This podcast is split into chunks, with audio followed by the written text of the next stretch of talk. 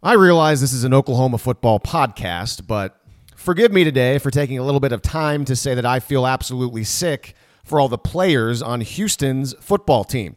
The Cougars still haven't played a game this season, yet they've tried four times. Houston was supposed to open the season September 3rd against Rice, but in August, Rice decided to postpone the start of its season to this upcoming weekend, which is not going to happen because the school paused football practice earlier this month, and who knows if Rice is actually even going to play a game this fall. So instead of starting the season pretty early, like Oklahoma was hoping to do against Missouri State back in late August, Houston had to wait a little bit longer. Its season opener was pushed back to September 18th against conference foe Memphis. Then, a week before the game, there was a COVID outbreak at Memphis. Both sides agreed to postpone. Another week of practice and another week of abiding by extremely rigorous COVID protocols would go by without a game to look forward to at the end of the tunnel for Houston's football team. But not so fast. Within a day, Baylor swooped in and offered to play Houston on September 19th. So instead of playing Memphis, the Cougars would be playing a non conference game against Baylor in Waco. And Houston said, Yes, we'll do it. All right, game on for Houston players, coaches, and fans. But not so fast. Last Friday, just one day before the season was finally set to begin, Baylor had to cancel the game because they had COVID problems. The 2020 opener was on, then off, then on again, and then taken away less than 24 hours before kickoff. The game was going to be on Fox. Joel Klatt and Gus Johnson on the call. I heard Klatt say that when he spoke to Houston head coach Dana Holgorsen last Friday after the Baylor game was called off, Holgorsen told Klatt that he was in danger of losing his team, that these guys need to play a game. And so, naturally, what happens today? Wednesday, September 23rd. Houston's game set for this Saturday against North Texas has been postponed because North Texas had four positive tests this week, and combined with contact tracing means the Mean Green won't be able to field a team this weekend. I can't imagine what would be going through my head right now if I played on Houston's football team. Four opponents have postponed or canceled games since the beginning of September. All the while, my team has been ready to play each and every time. Frustrated isn't even close to a strong enough word to describe what I'd be feeling right now if I was a part of the Cougar program. As we'll talk about today on the show, Oklahoma could be in a similar boat this week. K State is close to the threshold of players needed to play in Norman this Saturday. If Oklahoma's game this weekend gets postponed, we're all going to be very much annoyed. But at least the Sooners have played a game already. That's something. I feel horrible for everybody involved with the Houston football program. You people have done everything right, yet you haven't been able to play a game. That sucks. And the worst part about it is there's nothing I or anyone can do about it. That's just the way it is. And that's going to continue to be the way it is throughout the 2020 college football season, unless the NCAA rethinks the current contact tracing protocols. And I'll remind you, Lincoln Riley spoke about the COVID protocols last week, and he said, barring any unforeseen circumstances, he doesn't see any of those rules changing. I'm Lee Benson. This is West of Everest. Under two minutes remaining now. Williams, a quick drop. Too high, and it's intercepted on the far side. That's going to be a Sooner touchdown. Lonnie Finch.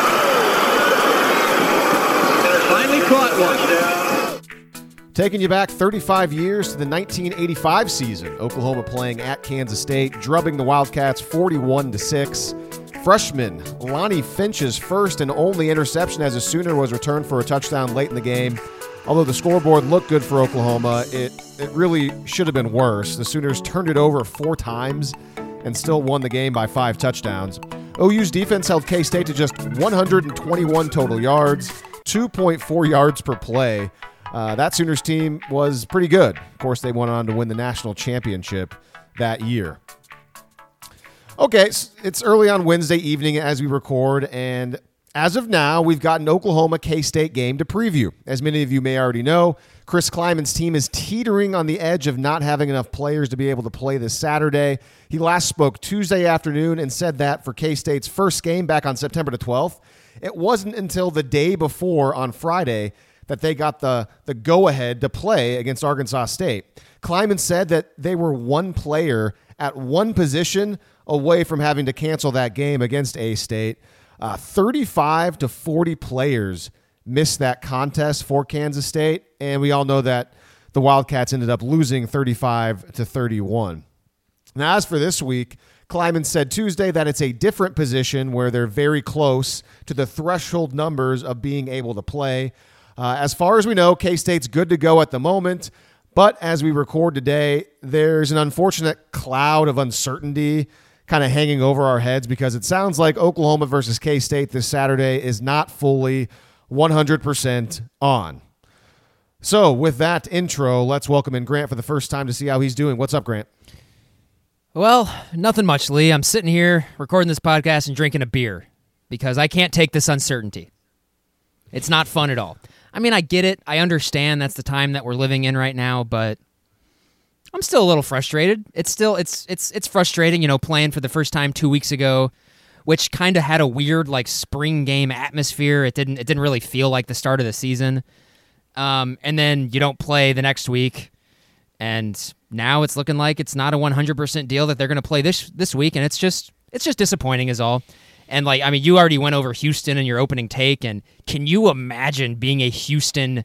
Like you talked about the players, but I'm sure the fans Yeah, are yeah. losing their minds too. I'm sure Dana Holgorsen is losing his mind. Like, I what a what a terrible situation that is for everyone involved. Yeah, it's incredible, man. I mean, they've done everything right. They haven't been one of the teams that's had to call the opposing team and say, "Hey, yeah, sorry, we have COVID problems." It's always the other team, and then uh, I guess throw out Rice because Rice canceled in August. So I mean, that was already set, but it's still, I mean, it's obviously COVID related. Everything's COVID related these days.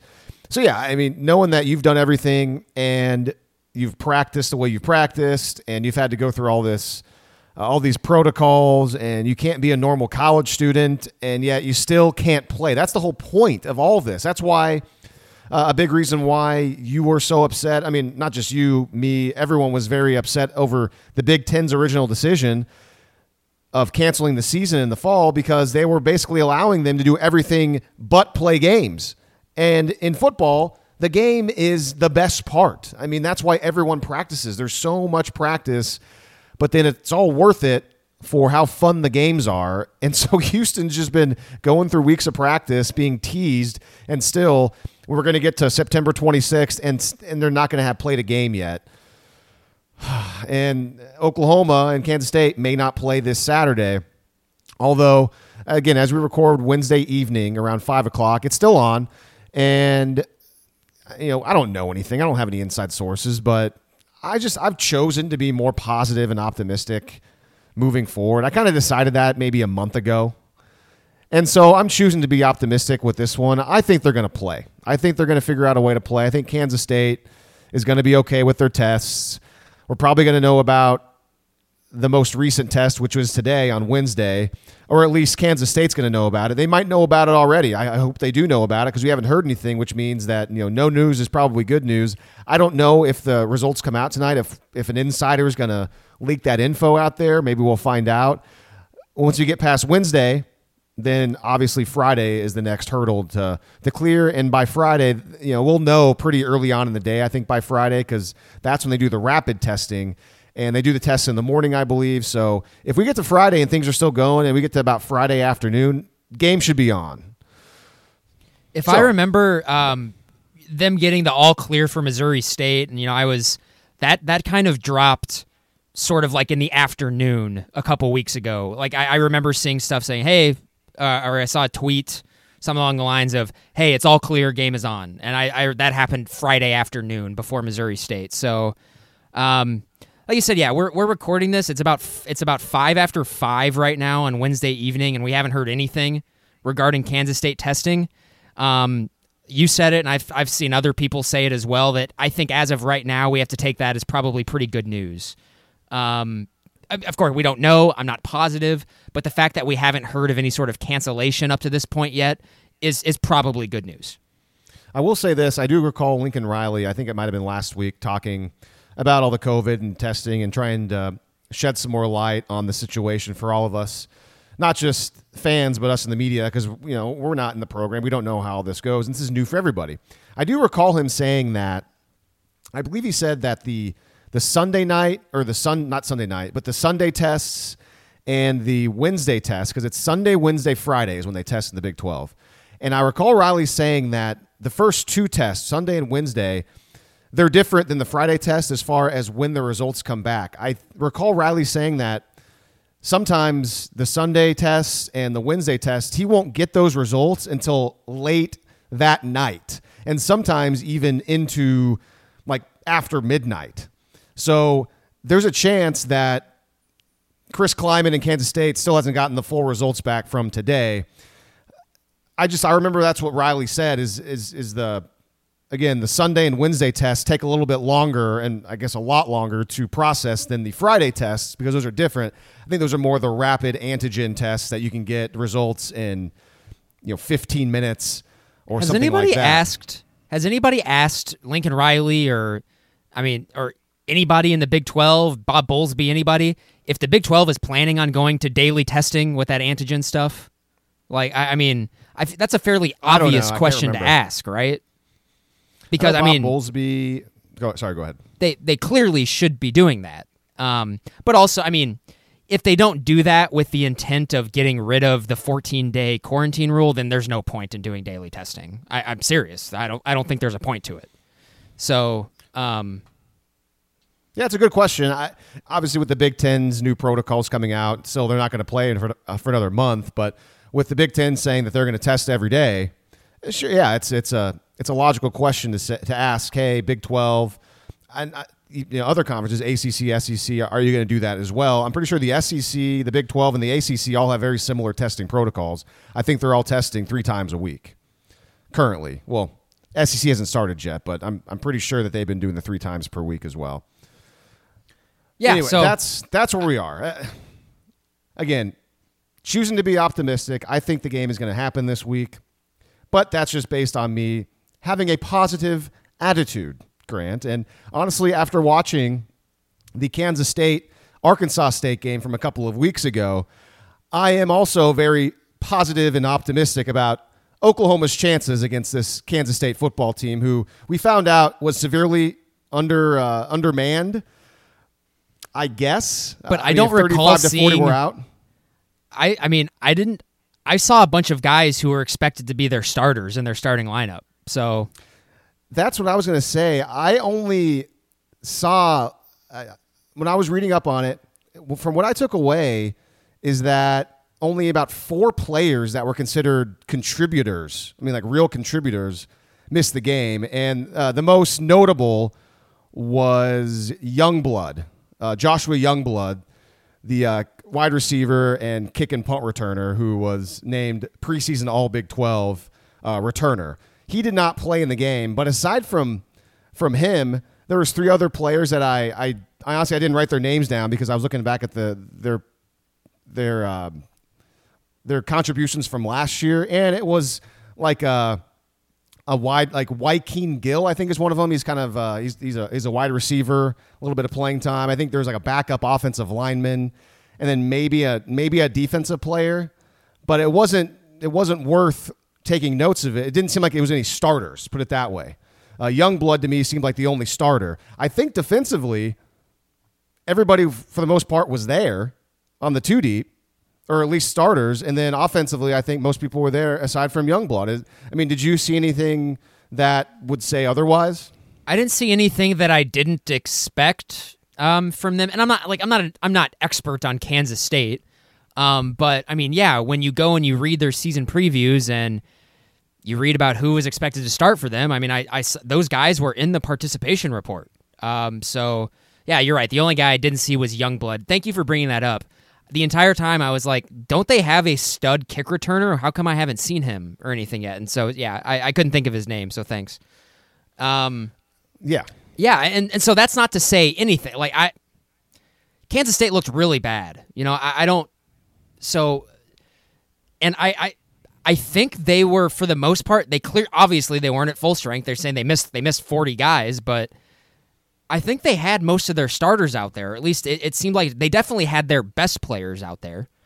Um, and uh, yeah, they looked bad. And, and I know they had some guys who got banged up, and their status is in question. Like I know they had some safeties who got banged up during the game, and it's it's it's a question whether or not they're going to be able to play because of COVID or injury. Nobody knows. Um, but other than that, that I think that was mostly kind of the bones of the K State team that you're supposed to see this season. Um, and they looked really terrible, really bad. Now, so, uh, but hey, I'm like this is uh, this is stuff that I've said before about Kansas State and other teams as well.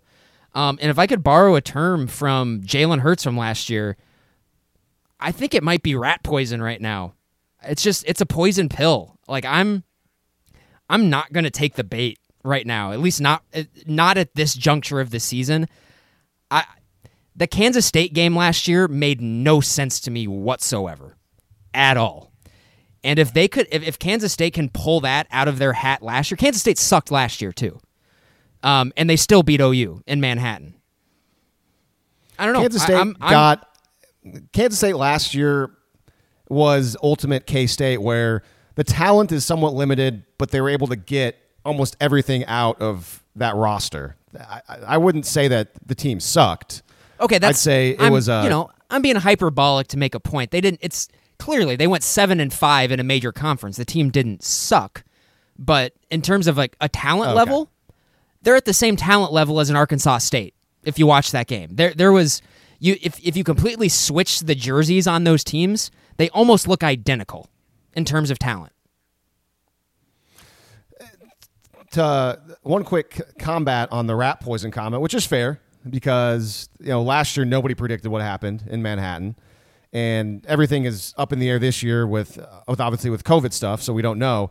I will say Dusty Dvoracek brought up a a good point on Sunday on the Blitz, mentioning I'm not sure maybe he said it on on the Blitz or off the Blitz. I know he said it on his radio show, but uh, he said that if Oklahoma would not have lost that game last year to Kansas State, he'd be a lot more concerned about it. But the fact that OU lost last year, he said that he thinks that Oklahoma won't have that feeling of of watching that Arkansas State tape and thinking, "Gosh, this team's terrible. We're gonna walk walk through them." Knowing that last year didn't go well for Oklahoma, they're gonna that that at least I think is a positive moving forward for this game. That uh, Oklahoma's gonna be like, "Yeah, we we remember last season." We saw that you didn't look very good, but we're not going to leave up anything to chance. We want to beat you down. And I think that's a pretty good point by Dusty. So that's where I love I, I love to hear anecdotes like that, especially from former players, because you know when he says that he's probably speaking on personal experience. Um, did you did you maybe probe him a little bit and ask, hey, you know, what are? 'cause I I mean, I'm thinking of his era. You know, 2001 through 2005 is when he was there. Yeah, I mean, there was some. I the the one that I think of very specifically is Texas A&M losing in 2002 and then beating them 77 to nothing the next season. Oh, yeah. Dusty was involved in that game, so um, I don't know. I, Yeah, I would good- definitely be a curious to see if he if, if he would pull anything just like out of his head or anything that stuck out. It, it probably would be that A and M game, I would guess. Oh yeah, I mean he. That, that's a good question. I should have asked him about that. I didn't. He would definitely have a, an example. I'm sure he he's uh he, he remembers all that stuff. Uh, no, instead I was I was more interested in in whether or not as a player, college and pro, if he was aware or he and his teammates cared about the betting line. That's. I asked him about that the other day, and he said, "Honestly, man, no. We we just wanted to win." He's like, "Yeah, we. I mean, yeah. Sometimes we knew about it, but like, really, it didn't. We didn't care." So I don't, and I, you know I what? find that to be more interesting. But I don't But you like- have a good you- question too. I feel like, yeah, if I was in that position, I don't think I would care either. If I was an 18, 19, 20 year old, um, I the only time I would ever use the betting line is for motivation, like just as a. But yeah, I wouldn't care. I mean, I'm sure they like they're they're in it, like they're they're in the the daily grind. I'm sure that that type of stuff, and you know, people will say that they block out the noise and whatnot. So of course they hear some of it, but I don't know. I mean, when you're when you're constantly being drilled on your assignments and you're watching tape and you know what the other team is about, like you have a lot more inside info than Vegas does. So like I, I, I can see why if you're actually on the ground and see why you wouldn't care about the number at all. So yeah, I found that to be more important to ask him about than than the follow up question that, that you had, which actually would have probably been a lot more informative. So oh well. Because I'm thinking, yeah, I'll I'm, try I'm thinking next time. specifically, he would have been um, 2002 they had two heartbreaking losses to Texas A&M and Oklahoma State in the regular season, and they you know 77 to nothing and 52 to nine the next season. So, and that team, I mean that 2003 team was awesome. So I'm sure they knew they were going to kill everybody until the last two games. But so yeah, I mean, God, I would love to. I'd love to pick his brain about that. Totally missed opportunity. Way to go. Mm, yeah. No. Well, we'll see if we can get him on the podcast someday. We'll see. Uh, just, I think there's a little more nuance. Uh, real quick, back to the Kansas State roster, and you know, we're talking about how it seemed like most of their starters, if not all of their stars, except for Youngblood, were available. Okay, but this little nugget from Chris Klieman that he mentioned, and I, you know, 12 players who played in that game against Arkansas State had only practiced for a few days leading up to the game because prior to that they had been out for two weeks. I'm assuming because of contact tracing. So how many of those starters, even though yeah they're they're returning starters maybe or they were supposed to start, how many of those guys really didn't practice a whole lot, uh, you know, in, in, until the you know last couple of days before the game? And even though they're starters, missing a bunch of practice time is is definitely going to affect the way you play. So that's also a factor as to why maybe they did not look as good in that game. And that's just when you you got to dive into some of the nuance there. And I'm glad that we were or we are privy to that that information. But you're going to see probably some of that moving forward all season long, depending on the team. And there's kind of some whispers that OU is kind of dealing with the exact same circumstance against Missouri State, and of course they were playing Missouri State. But yeah, I mean there was some chatter that there were some guys who started in that game who had like not practiced at all in the summer. So hmm. I mean, it's yeah, it's it's it's one of those things where yeah, in the last episode, um, I, I got a little conspiratorial, especially regarding Texas, that I, I kind of regret, which is kind of stupid. Um, there's no evidence that Texas is fudging their numbers or anything like that. So I just I, I wanted to put that out there. I, I re-listened to the podcast and I let the uh, the OU Texas rivalry get the best of me uh, a little too much. But um, yeah, it is. It's it's kind of nice to know that there are there are other programs dealing with this and you're seeing it too, just with the rash of postponements uh, postponements lately. And I, if you read between the, you don't have to read between the lines. Read any of the the stories that are coming out of them. It's all contact tracing. It's it's all contact tracing. And so, I like I'm, I don't know how realistic it is to change that rule. It's probably not. I'm I'm assuming it's it's here to stay. But you have to think there is someone in the Big 12 office, if it's possible to change that rule, with some sort of urgency to make it happen because like it's right yeah. because that could completely nuke your entire season. What if mm-hmm. what if this game gets and um, Brady and Keegan were talking about it on the Inside OU podcast, but they bring up a good point. What do you do if this game is postponed and then Iowa State is postponed as well? They only have two more bye weeks built into the schedule, and like we've already yep. seen from Houston, this is not unprecedented. They've already had four games postponed, so you know I yeah, they, they got to figure this out. This isn't gonna. And if the Big mm. Ten is under the same guidelines, they are not going to have a season. I, I like because one positive is going to wipe out an entire team under their like under their guidelines.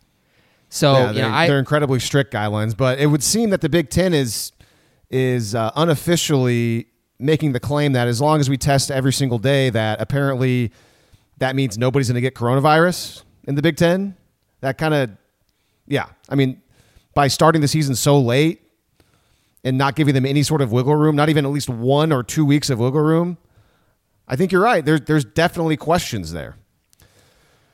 Um, I just yeah, it doesn't say. It's past. No, I'm, it doesn't. I'm glad you doesn't make sense. Sorry. It's yeah, we, we talked about it. It's overkill. It's overcautious. They they mm. if it's possible, they need some urgency to change the rule now.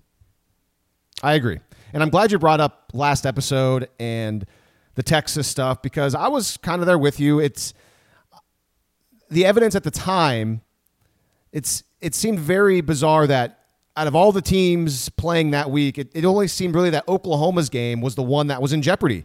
You didn't see reports coming out of all these other big time Power Five schools that the game was in jeopardy, but we also made the the qualifier of like, you know, maybe we're just so close to Oklahoma and maybe it's happening, we just haven't seen it. Well, maybe it was happening with K State or it came out later, I don't know. But obviously with Kansas State, it was a problem. So it wasn't just Oklahoma. And Chris Klieman said it on Tuesday. He said, Yeah, everyone's dealing with this stuff. He mentioned Baylor, he mentioned Houston.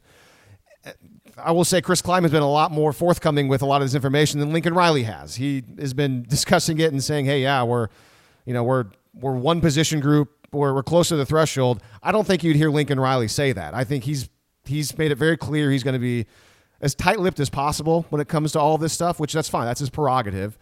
But the point is, other teams are dealing with it, and so I think I'm glad you brought that up, and I'm right there with you. Maybe we were pushing a little bit too much of oh maybe some of these teams aren't going to be following it like others where i think maybe there again there was no evidence of that at the time. We were speculating which is which is not great. And now we're going to we're going to walk it back a little bit because that's the right thing to do. There's no evidence of it and it does seem like other teams like houston baylor uh, wake forest and notre dame got postponed. I mean it's other teams are dealing with it too. So uh, to be fair Yeah. we probably jumped the gun a little bit there. yeah, So I just wanted. I just wanted. To, I, I wanted to bring up just the, the point with Texas, just because I, I don't. I think I just I kind of I, I overstepped it a little bit. Is all. That's all. I, I mean, it's a screw Texas. I hate them. Yeah. Um, you know, if it comes out that they were fudging the numbers, I'm going to dunk all over them. But you know, we we we got to have some credibility, and there is no evidence that that they were fudging the numbers or did anything wrong or anything like that. But True, true. Yeah, All right, so let's talk about this game. Hopefully, it happens. Uh, what do we make of it now? Kansas State sounds like they're they're close to not having enough players. On the Oklahoma side, not getting that feeling, getting the feeling at least on Riley's presser on Tuesday, there wasn't really any hints that it seemed like they were close, like against Missouri State. Uh, again, though, Riley was very tight-lipped. He he was he didn't really give up away any, any information. I know that we have seen some players on social media tweet out things saying, you know, September 26th, I'm playing or I'm not back. I, off the top of my head, I'm pretty sure Brayden Willis tweeted something similar to that. Let's see. Have you seen anybody else? I know Yeah, there's been a the- couple. Yeah, the ones that are sticking out in my mind are, like you said, Brayden Willis, T.J. Pledger, uh, right. Anton, one, Anton Harrison, and. Stacy Wilkins were the four that I saw. So that's a good sign. And Especially I also know, um, I know Sorry, like like Andrew Raym, I think is expected to be back as well. Um, yeah, I think I, I think we're gonna see, you know, and, and of course this is all just this is all just taking the temperature beforehand. Nobody has any inside info. You know, we can. Some of us know some things, but it, it, most of it is rumors and whatnot. But you're you're right. I, I don't I don't think we're going to be missing as many people as there were uh, two weeks ago. I'm curious about Gabe Brkic, man. That was the he was the only guy that I didn't hear about who missed the game uh, two weeks ago, and I mean, Well, not did you that see his like- tweet during the game? Did what? Did you see his tweet during the Missouri State game?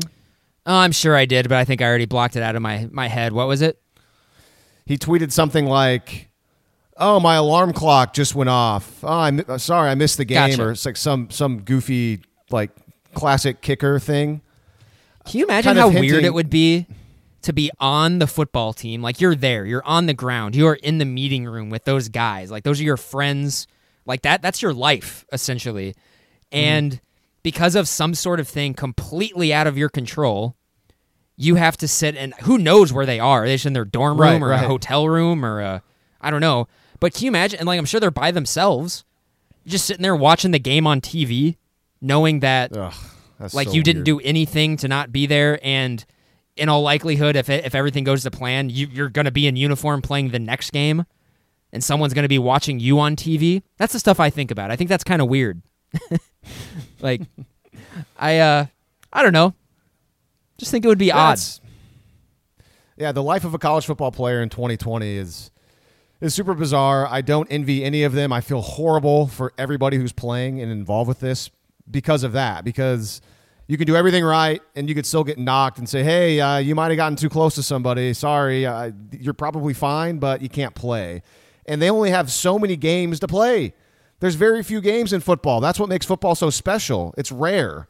And in a season like this, where they've already knocked off two games, which a whole nother discussion could be oh my gosh all these other conferences are trying to come back and play holy cow we could have had a full season we could have just played Oh, yeah. regular 12 game season uh, it's just everyone overreacted uh, but that's a whole that could be a whole other podcast going along with our in depth Big Ten thoughts at some point, which is annoying. So yeah, um, that that is very very bizarre. So it sounds pretty good. Uh, just kind of reading the tea leaves for Oklahoma's participation for Oklahoma's roster. It's sounding pretty good right now. Granted, testing happened today. We'll see, and then there's another test on Friday. All right. So in the past, we've gotten very in depth. We'll go offense versus defense, defense versus offense, things like that. Uh, I think let's do an abbreviated version of that. Whatever comes to our minds, we'll throw out there, and we'll see what happens. So let's begin on the Oklahoma offensive side of the football. When that matchup's on the field, OU offense versus Kansas State defense. Let's talk about that. What do we see? Obviously, the advantage is on Oklahoma's offense. Grant, I will pose this question to you. Do you see any obvious mismatches or advantages? What jumps to your to your mind when you think, okay, how can Oklahoma exploit this Kansas State defense just right off the bat?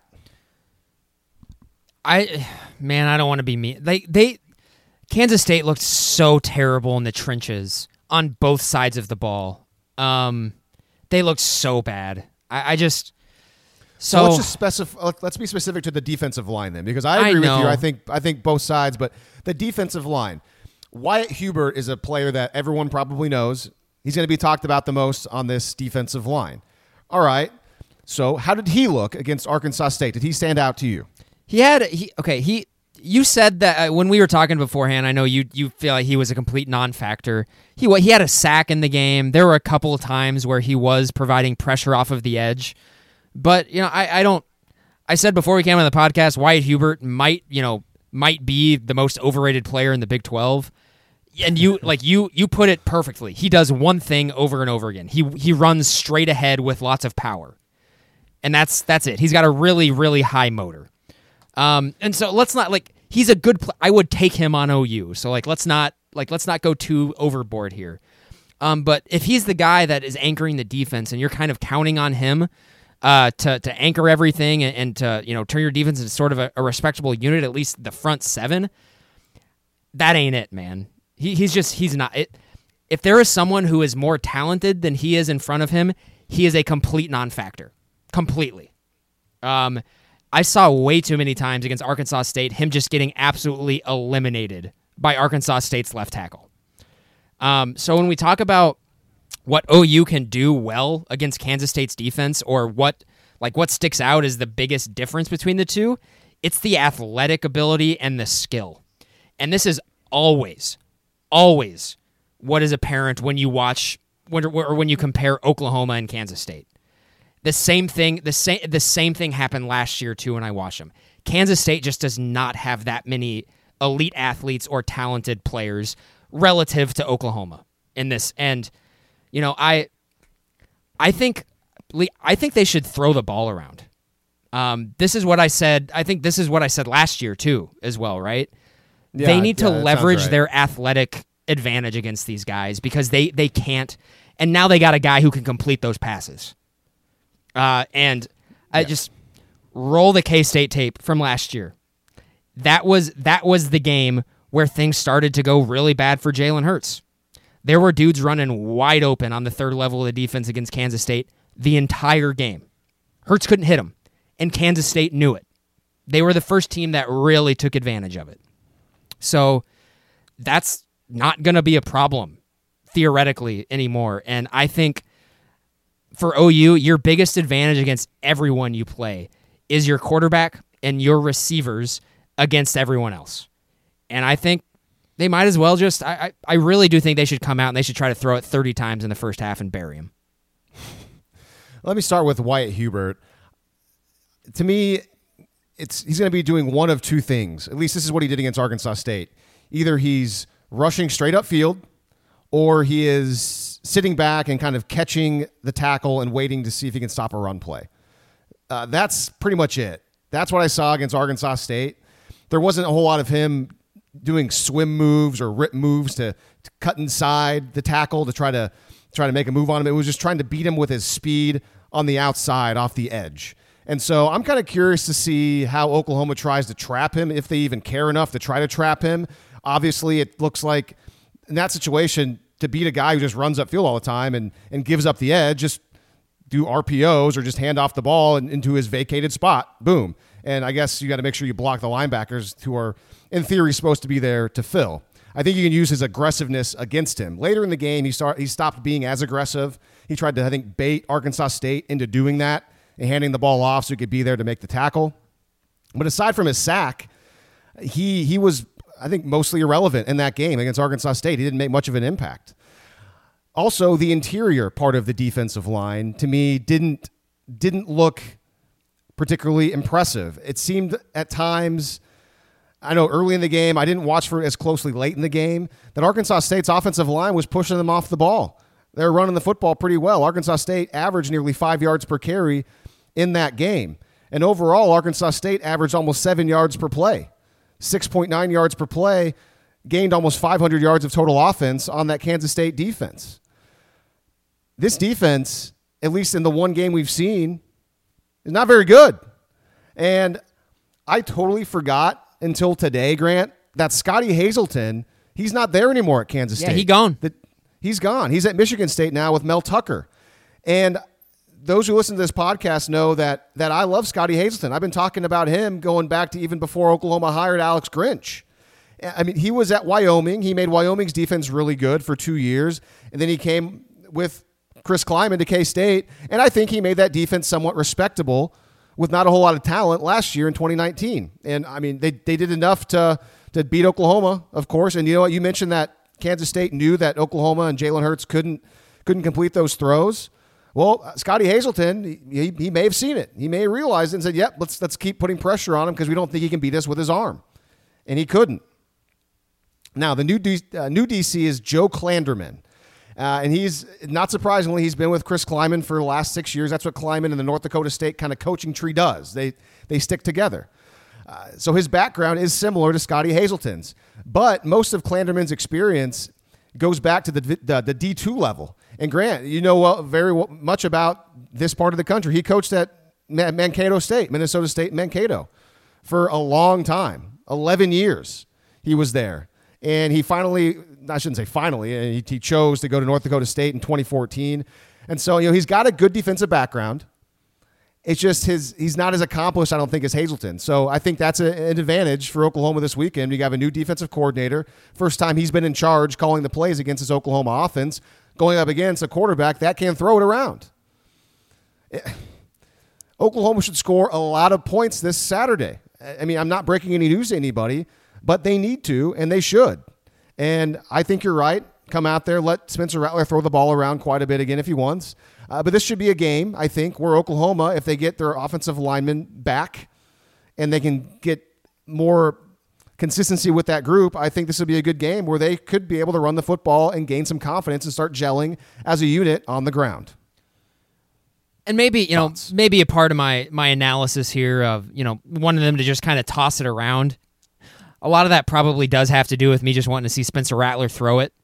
Um, and so do I. I want to see him throw it around the yard as well. It's fun. I just, I mean, he he looks so good. He looks so smooth, so in control. And I just like if if you're able to complete passes, you know, consistently to the to the degree that he was doing it two weeks ago, and I know it was against Missouri State. I know. Man, that's like that's one of those things. That's what I talk about in terms of don't even like mess around with running the ball. Because when you get to that point and you can pinpoint like he can, you can get it to the point where it is literally indefensible. You can't do anything about it.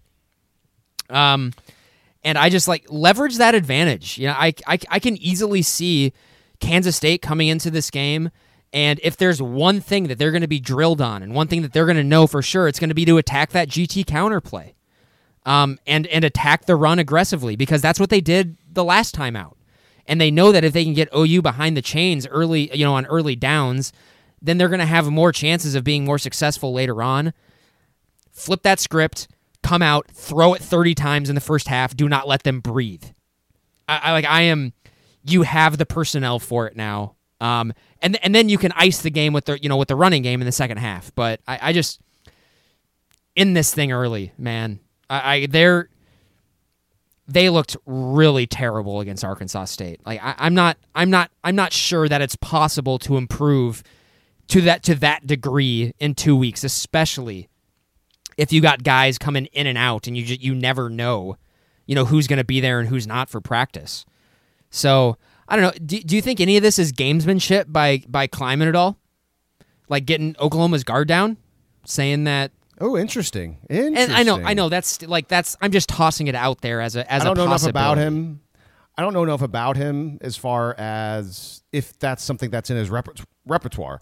I I would I have not thought about that at all. So I, I tend to think no. I think he's being honest and upfront. You you listen to Joel Klatt uh, talk about uh, talking to Kansas State's players, or not not necessarily players. I'm sorry, talking to Chris Klieman, and he talked. He was on uh, Clay Travis's show. I believe this was last week. I, I, think we texted about this before, and and maybe I talked about this last week. Week I can't remember, but uh, Klatt said that he's he's he's was as he was preparing for that game, all the talk with Kansas State was about COVID and just being happy that they're going to be able to play and practice hasn't they haven't had a chance to practice that much and you know what are they going to do game day with you know their their unity stuff and, and all this stuff. And he Klatt said that when he talked to the Arkansas State coaches it was all just about football. And this is what we hope to do against Kansas State. This is how we hope to attack Kansas State. It was all football.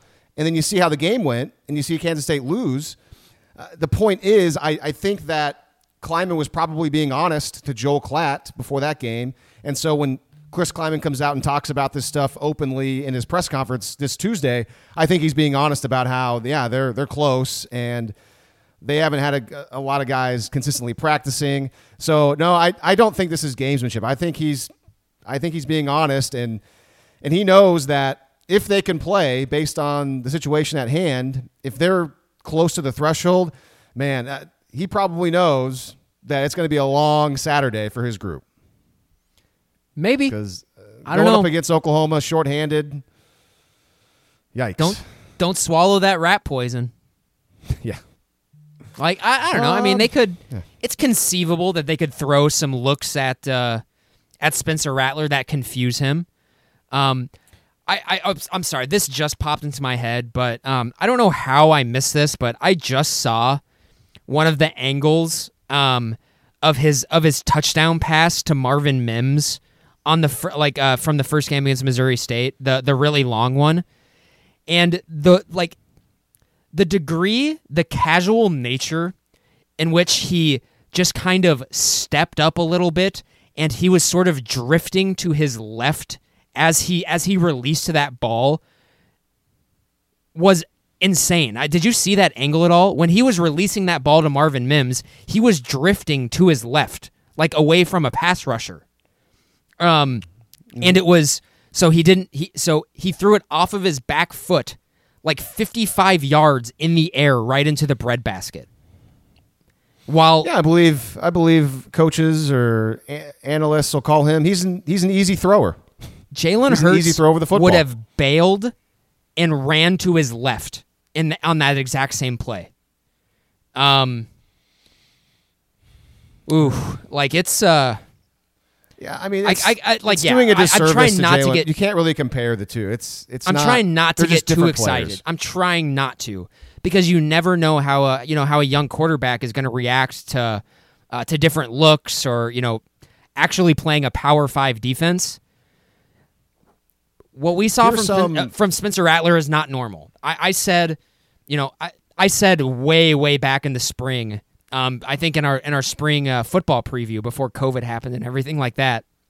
Um, that kind of like best case scenario for Oklahoma's offense this season is that Spencer Rattler steps in and he's just as good as Tua Tagovailoa was right when he stepped in as a redshirt freshman. And and I I get that it is Missouri State, but what we saw from Spencer Rattler, yes, he is absolutely on that level, one hundred percent. Um, Yeah, I remember and- you making that comment. and so, you know, I I I wasn't expecting that. I, I've gone back and I've watched more of that game. His his talent is so undeniable. And it's just not something that you see very often. Um, it's it- it's at that point. It's it's just it's not conceivable that he's going to take a big step back. He's he was so much better than everyone else on that field. Um, yeah, I mean this is th- this guy. This we've we've talked. Um, you know, over the last handful of years, this this program has had. I mean, at least two program changers at the quarterback position with Baker Mayfield and Kyler Murray. And you can even argue it with Jalen Hurts if he came in and he changed the culture really well. Spencer Rattler's a culture changer as well. He's a program changer. Um, that guy's not normal. He does not look like normal college quarterbacks. Um, and I, I just, I'm really glad he's on our team. Uh, you know, I just I I expected it. I thought he would be really good because we've we've seen limited amounts of him, but you know he's got all the tools, and Lincoln Riley's a great coach. So I think it's important that you bring that up because it's nice that Oklahoma has this young guy that's like this. But I guess I'm not as uh, don't get me wrong, I'm excited, but I'm not as like my jaw's not on the ground at what he did because again, the, for the millionth time, everyone qualifies at yeah, it's Missouri State, and also yeah, you mentioned Tua. Tua was really good. He was ahead of the game. Trevor Lawrence was really good right away. Trevor Lawrence. So like it's there's these certain guys, there's certain quarterbacks in this era that can step right in and look damn good. And I kind of figured that Spencer Rattler was one of them, especially whenever you connect him with Oklahoma and Lincoln Riley. I mean, Trevor Lawrence is not at Oklahoma. Tua is not at, at Oklahoma. Kyler Murray at Oklahoma was pretty great. And the thing is with him, we, we hadn't seen him play a lot since his freshman year. And so that was like, wow, this is great. I kind of just, I kind of figured that Spencer would be really good. Now, let me throw a lot of some cold water on all this right now, just to be fair to Kansas State and to, to present to the listeners, okay, here's something that could be different. I'll tell you, and this is not that crazy, but something I noticed in the Kansas State Arkansas State game. I appreciate Kansas State's defense on third down. They're clever. Uh, they put up a lot of players at the line of scrimmage. They try to disguise blitzes. They make it confusing on the quarterback. Put seven guys up at the line of scrimmage. Uh, a couple times they'd, they'd rush four, they'd drop three, they'd get some sacks. You know, I'm sure they have different schemes based off of that. So you get Spencer Rattler into third down. He's going to see stuff like this, which he did not see against Missouri State. So, how is he going to handle that? Hopefully, he handles it well. But that's something that could be different for him and potentially confusing to him. At the same time, Arkansas State converted almost half of their third downs against Kansas State. So, uh, the Red Wolves figured it out for the most part. But again, to throw a little bit of cold water on this Spencer Rattler love fest, this is not Missouri State. This is going to be a Big 12 defense that just got beat by Arkansas State. And even though they're going to potentially be shorthanded, they're going to want to come out and play really well, obviously, against Oklahoma. Although I will say uh, there is a little bit of rat poison on the Kansas State side that I noticed today from one of the linebackers, Justin Hughes. Uh, not the greatest or smartest quote, in my opinion, from Justin Hughes, who he's a veteran player, so it's not like it's some dumb freshman.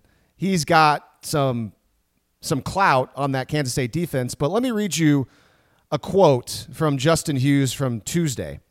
Quote, OU always has a great O line. The O line is one of the best in the nation. The quarterbacks are always great. Lincoln Riley has done a great job of recruiting those guys. They're a solid team.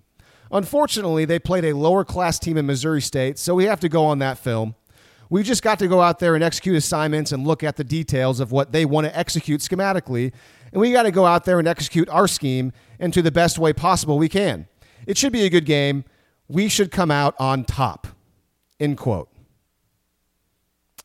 Justin Hughes. I realize that last sentence is probably just a throwaway line for him that he says a lot of the time. But Justin, I appreciate the confidence, man, but I don't know if it was the best or smartest thing to say that, yeah, we should come out on top of Oklahoma two weeks literally after you guys got beat by Arkansas State. Any thoughts on that, Grant?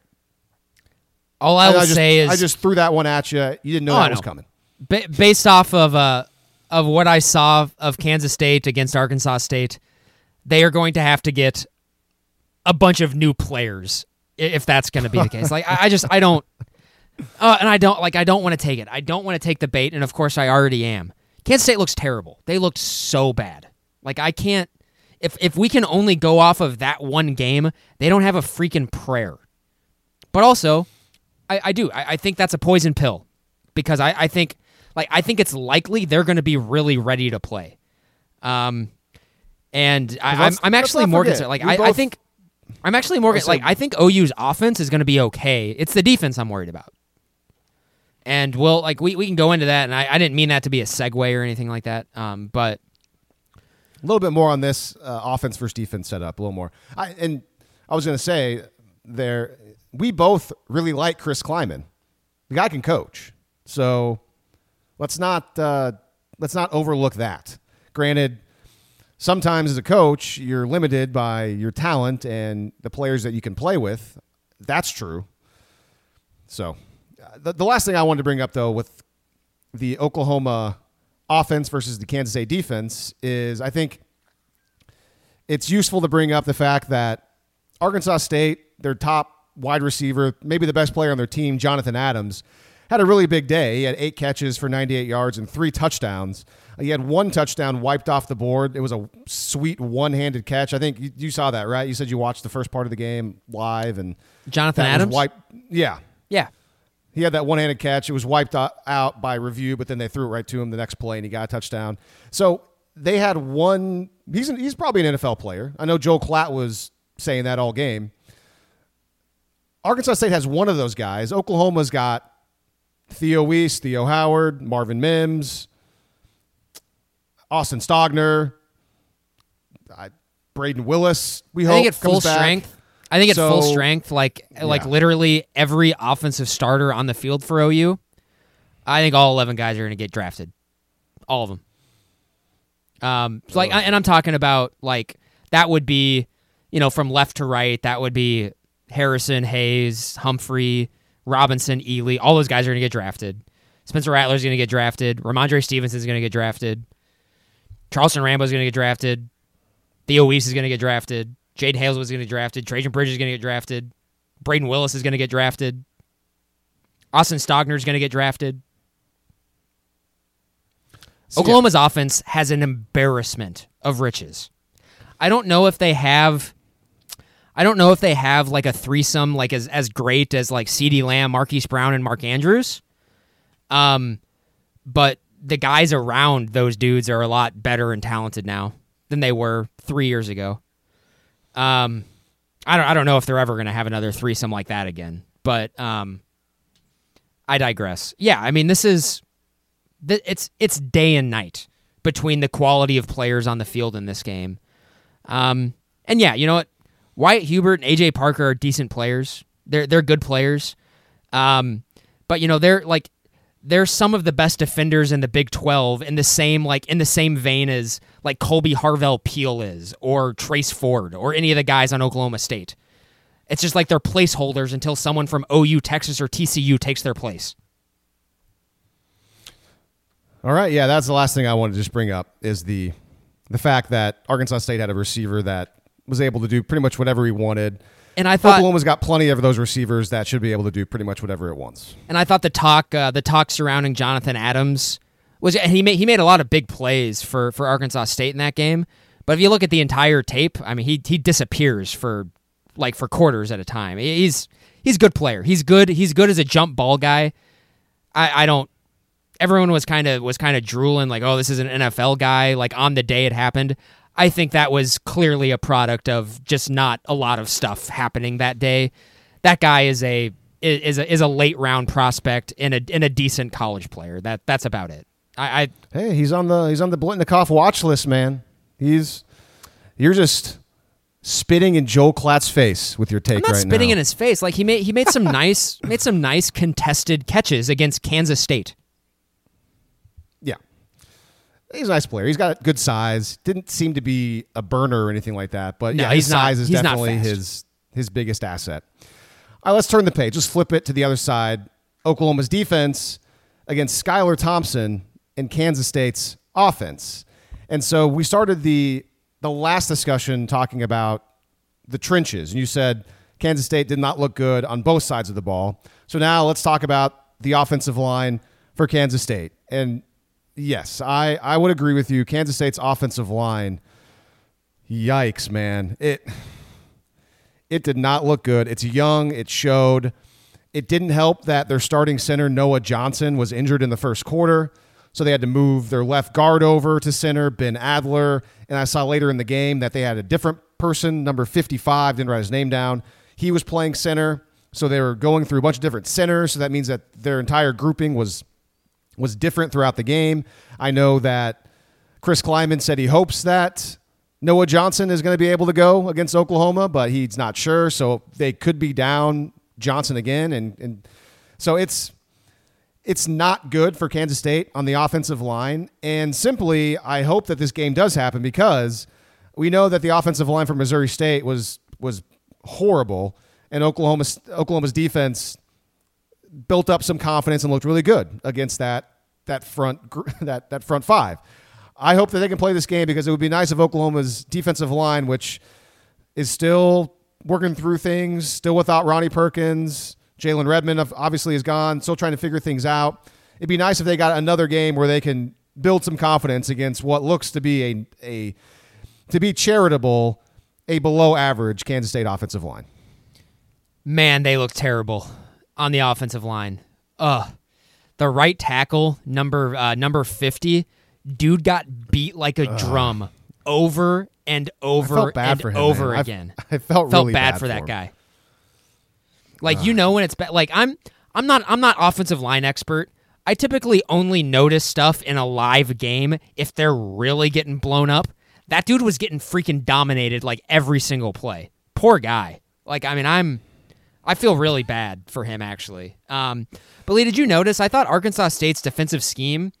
Uh, it seemed like their uh, their front four was pretty active, and they were trying to shoot some gaps quite a bit in that game, and they mm-hmm. did it with lots of success.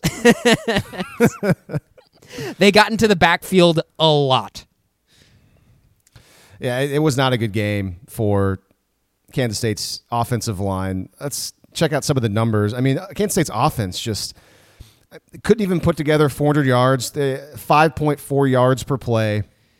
Uh, tons of mistakes. Just I mean, both a lot of penalties. A, of, a, lot of penalties. Yeah, both teams made a lot of mistakes. Uh, Arkansas State made a lot of mistakes and still won the game. So, uh, yeah, it's just the offensive line was not impressive at all for Kansas State. Tough time running the football, and that was uh, that was a big deal in the game last season Kansas State probably had the most veteran offensive line in the Big 12 last season. Uh, they had a, a, a, very veteran unit, and they don't anymore. I mean, they got a lot of they got a lot of new guys up there, and it, like you said, it really shows. And especially for a team um, that has an offense that's basically built around the offensive line. Um, Kansas is kind of like you can sort of tell like there's there's kind of some Wisconsin in them. They they they want to lean on people. They want to build up that kind of like blue collar offensive line mentality oh my man, they looked terrible in that first game. Like I, I can't. But also at the same time, you know, I'm I I know that Kansas State is really going to try to test OU out in diagnosing gaps, and um, because that they had so much success doing that last season in the run game. Um, and I just got to think that that's going to be a, a, a, really large part of their game plan going forward. Um, especially against an, an, Oklahoma defensive line that is still shorthanded. I think, you know, in terms of shorthandedness, I think really the only person they're going to be missing is Ronnie Perkins, who is out with a suspension. But still, I mean, it's still an untested group. We liked what we saw against Missouri State, um, but they're actually going to go up against a legitimate kind of power running team here. Um, and that's that's one of these offenses where the defensive line, if they're winning one on one up front, they can stop Kansas State before they get going completely. I mean, that's that's how much they struggled, especially, you know, on the interior and I mean, the entire offensive line was bad. All of it. You know, I, I almost just said they especially struggled in the on the interior five minutes after I, I was just I was ripping the right tackle for getting killed every single play. Um it's this is an opportunity potentially for the Oklahoma defense to play really well, make some sort of statement. Um, but they need to play smart and they need to know that Kansas State is really going to try to stress probably the same things that they struggled with last season. Um, because OU hasn't They've put one, you know, one game on tape against a, a really terrible team.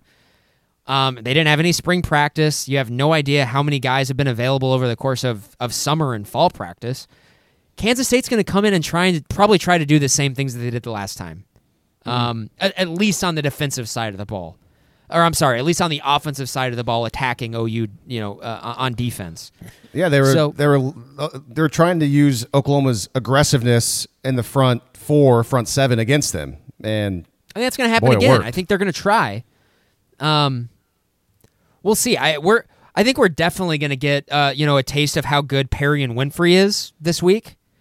Um, I'm as long as he's not out for COVID or any other reasons that we wouldn't know about. But um, Yeah. Yeah, this is this is gonna this is gonna be a big test for him because you have you know maybe going up against a guy who is not 100 percent healthy if if he does start, and if you're not, you're going up against their their number two option at center. It's still this is still a power five team that really tries to lean on you and, and run it down your throat in the run game. And this this is like the type of offense that you want a guy like Perrion Winfrey just to sort of you want to throw him out here and just say, "Hey man, we'd like it if you can just kind of take care of the run game." Um, if you're good enough at nose tackle, you can do that. And so I we're gonna find out if he's good enough to do that. I think. But um, what do you think? You think OU is gonna try to throw guys in the box? Do you think they're gonna, or do you think it's gonna be more of a uh, more of a show, like a like a two deep safety, and then they rotate DTY into the box at the snap to get an extra defender, or I don't know. It's gonna be like, do we see Buki a lot? I- you know, they ran that, they ran kind of that uh, that twenty one personnel play a lot, where they got two running backs and they run kind of the outside zone. Uh, they they hammered OU on that over and over again uh, last October. Are they gonna Are they gonna lean on that again? Are they gonna run right at uh, right at Buki and trying to get him out of position? You know, if I'm, you know, that's what I would be trying to do if I was Kansas State. I would be testing your gap discipline and then testing have they shorn up any of those weaknesses on the edge that they had in the second half of last season. Um, I think that's probably what you need to look at. Yeah, that's a good call. I, I haven't really given a whole lot of thought to Oklahoma's strategy in this game, but I, I hadn't I hadn't thought about last year that much. And you make a good point. I the way Kansas State again used Oklahoma's aggressiveness, how Alex Grinch likes those defensive linemen to shoot gaps and and shift at the line of scrimmage, and uh, that ended up not working, and and they were able to get big holes in certain situations. So hopefully Oklahoma can do whatever Arkansas State did to stop the run because Kansas State averaged 2.3 yards per carry against Arkansas State.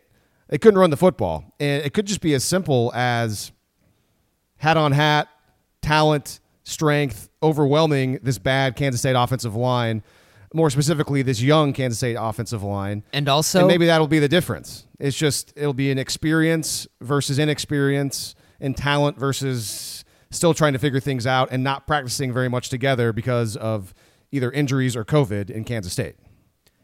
Yeah, I was gonna say, you know, and also um, this was sort of buried in like all of the takeaways from their loss against Arkansas State, but their running backs suck.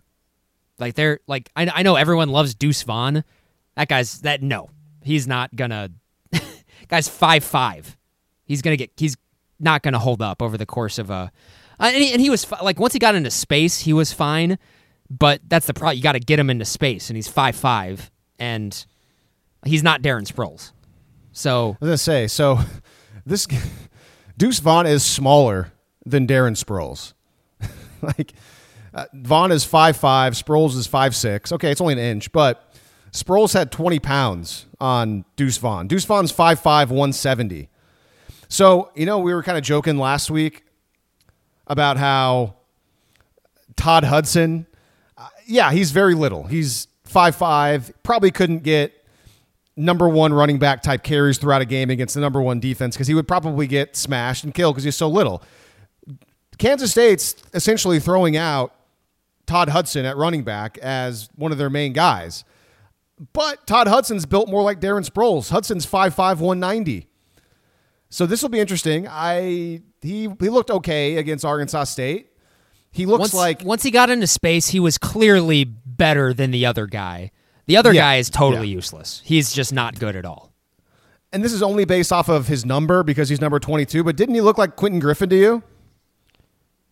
I no, Really? Griffin's better. I, I don't. Um, I think just based on the size and the number, I think Yeah, sure, I think maybe, the but, you know, you got, like- similar.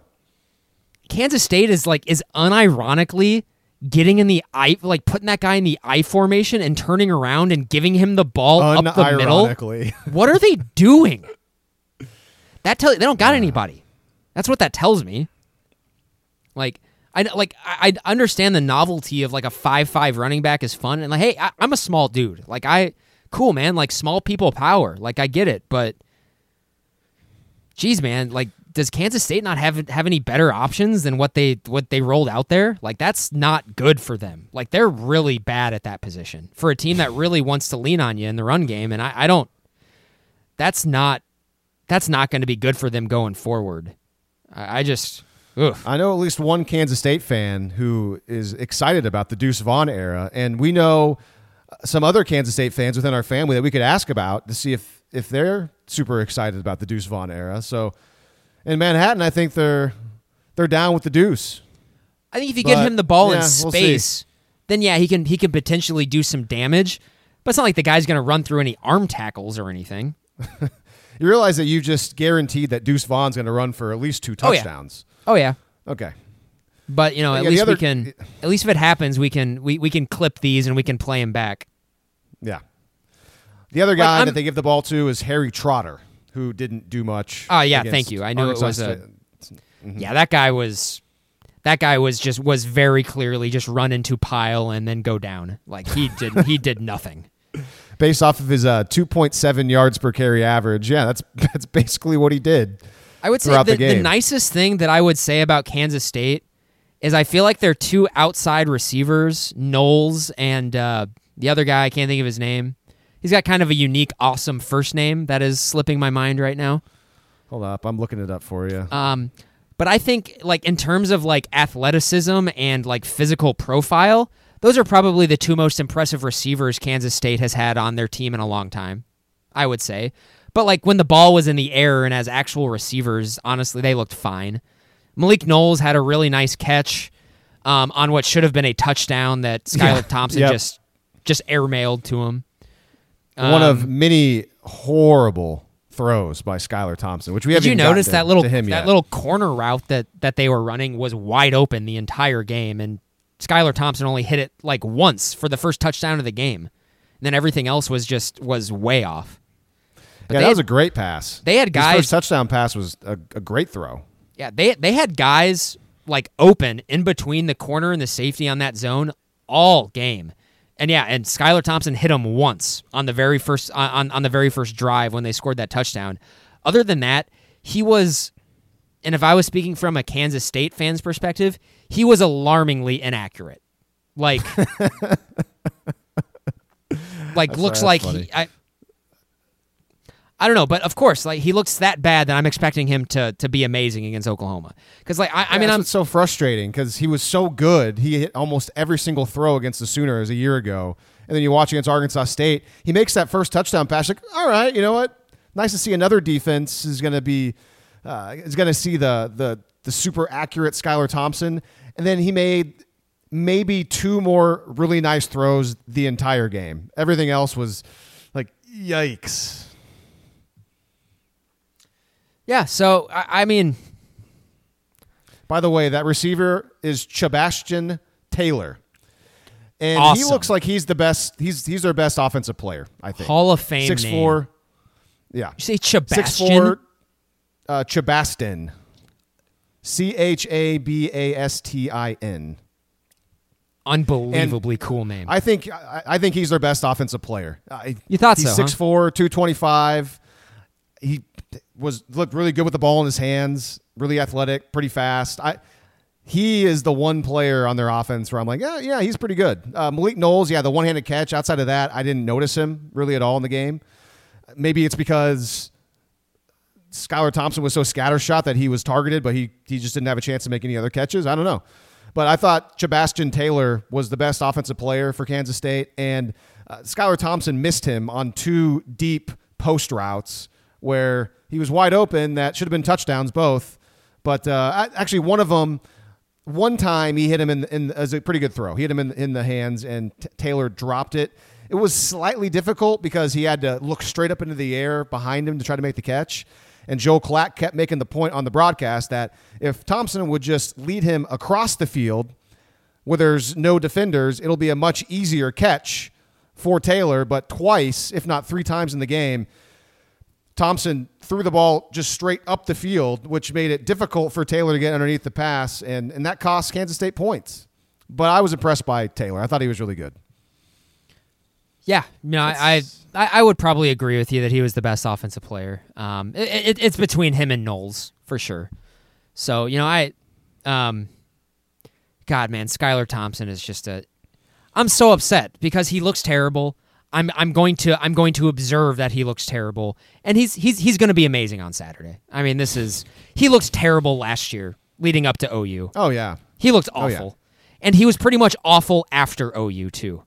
So I, I I'm sitting here complaining. That's what makes college football great. Like that. Like it just sucks that it was it was the OU game that he just kind of turned it on.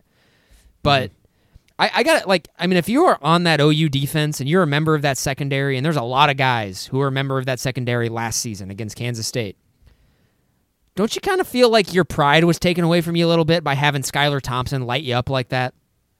Like it, it, it is. I mean, he's he's not a quality football player. Um, I mean, relatively speaking, of course, like uh, the qualifier of you know, but I don't know. That's that's why it's that's why I just like the good. the la- last year's game is completely haunting me, and I I because I was I was very unimpressed by Kansas State last season going into that game. Um, based off what I saw last season, them losing to Arkansas State in the fashion they did does not surprise me at all. Um, the style of football they play is dangerous. Um, when you're gonna when when you try to lean on the run game like that, and you know, I just I don't know, man. I have no idea what they're gonna look like. If Kansas State looks like they did two weeks ago, they're gonna get freaking smoked by Oklahoma. But Yeah, I think it's really unlikely they look as bad as they did two weeks ago. I just I, Yeah, I I tend to agree. I tend to agree with that. They're going to get up more for an OU game, especially now that they're four touchdown underdogs. And I read somewhere that this is the, the I think this is the biggest K State's ever been an underdog to, to OU. At least maybe in the maybe maybe not the biggest, but something like in the modern era or I'm like something. pretty like- sure they were 28 point favorites in Manhattan last year.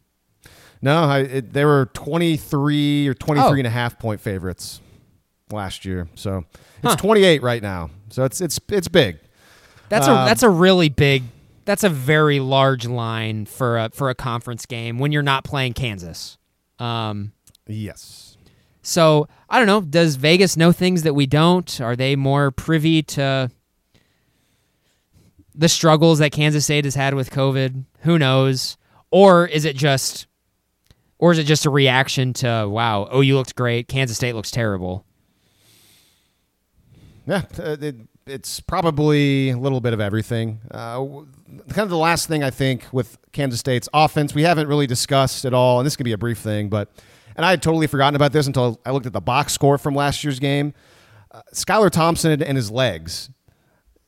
He's a running quarterback. He had four touchdowns against Oklahoma last year, and that's whenever they just used their power and strength and just did quarterback power, and it was just it was unstoppable. It was like when Sam Ehlinger would do it in you know when Mike Stoops was calling the defense for Oklahoma in the OU Texas game, where I think that Or was the Belldozer. eighteen.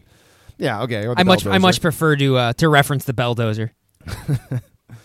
So uh, that's another part of Thompson's game that didn't really show up against Arkansas State. He didn't really run. There was maybe one play where he picked They up some positive block yardage. Arkansas State. So yeah, That's that's, why. probably why. They ran a couple of designed quarterback power runs, but for the most part, he he didn't do anything with his legs. So running quarterbacks have you know, they're tough for everybody, and especially it seems like for Oklahoma over the years. And so if Oklahoma can keep him in the pocket and prevent him running, I remember going into last year's game, we talked about that a lot. We got to keep Oklahoma's got to keep this guy from running, and he had like 56 yards against OU, and then he had those four touchdowns, all short yardage for the most part. So that's throw a little bit of cold water on the defense. Skylar Thompson can run, and it happened against OU last year, which was really frustrating. Uh, all right, so you've listened to this podcast for the last hour and 15 minutes. You know where we're going with this.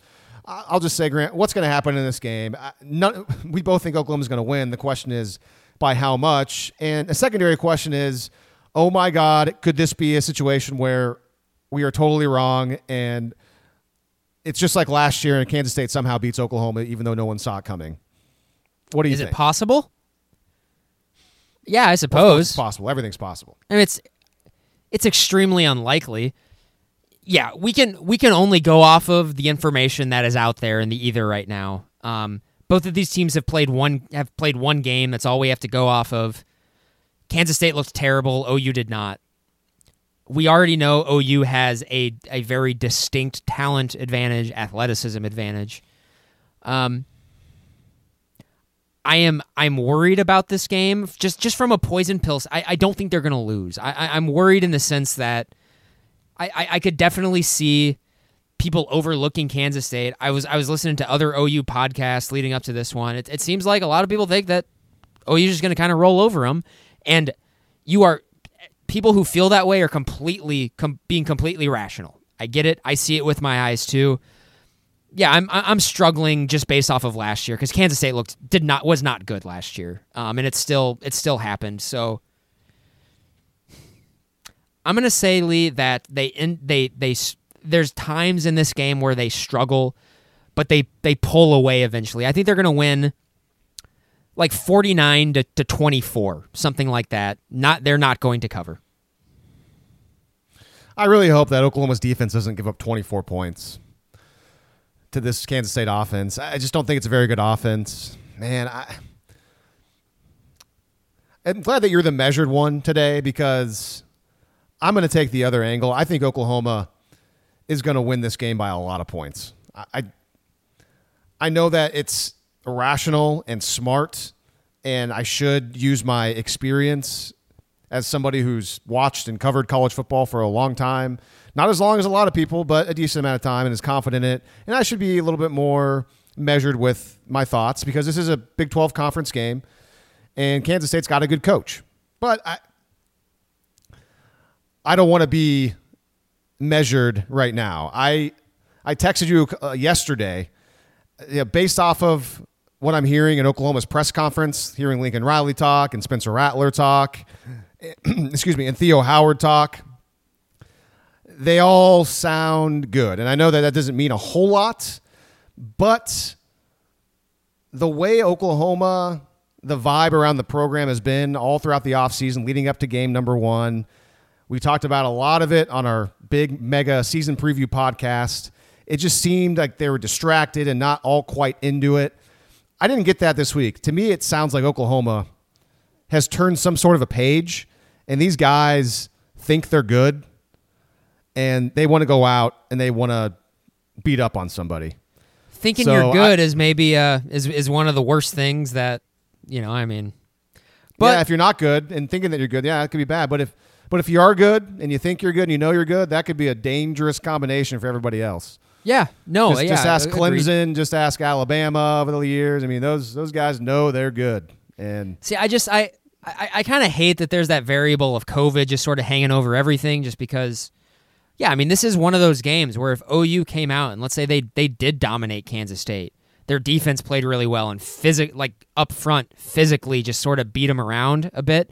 Yeah, this is one of those games that I would maybe point towards and I would say, guys, this might be evidence that OU is is taking that next step because I, I I think everyone agrees maybe that next step probably is beating everyone in the Big Twelve that's not Texas by just killing everyone, kind of like Clemson is doing right now.